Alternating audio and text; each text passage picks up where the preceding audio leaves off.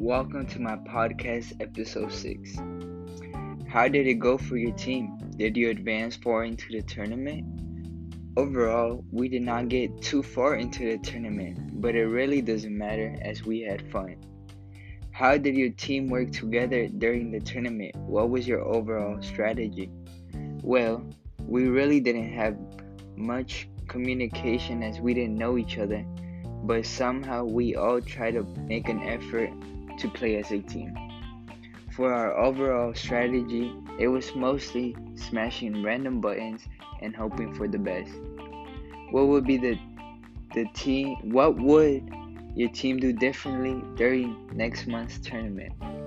Well, I would like to communicate more with my team and give them hints on how to use the characters in Smash. Final question Can a video game be a work of art? Yes. I believe anything you create is art, no matter if other people don't see it the way you do.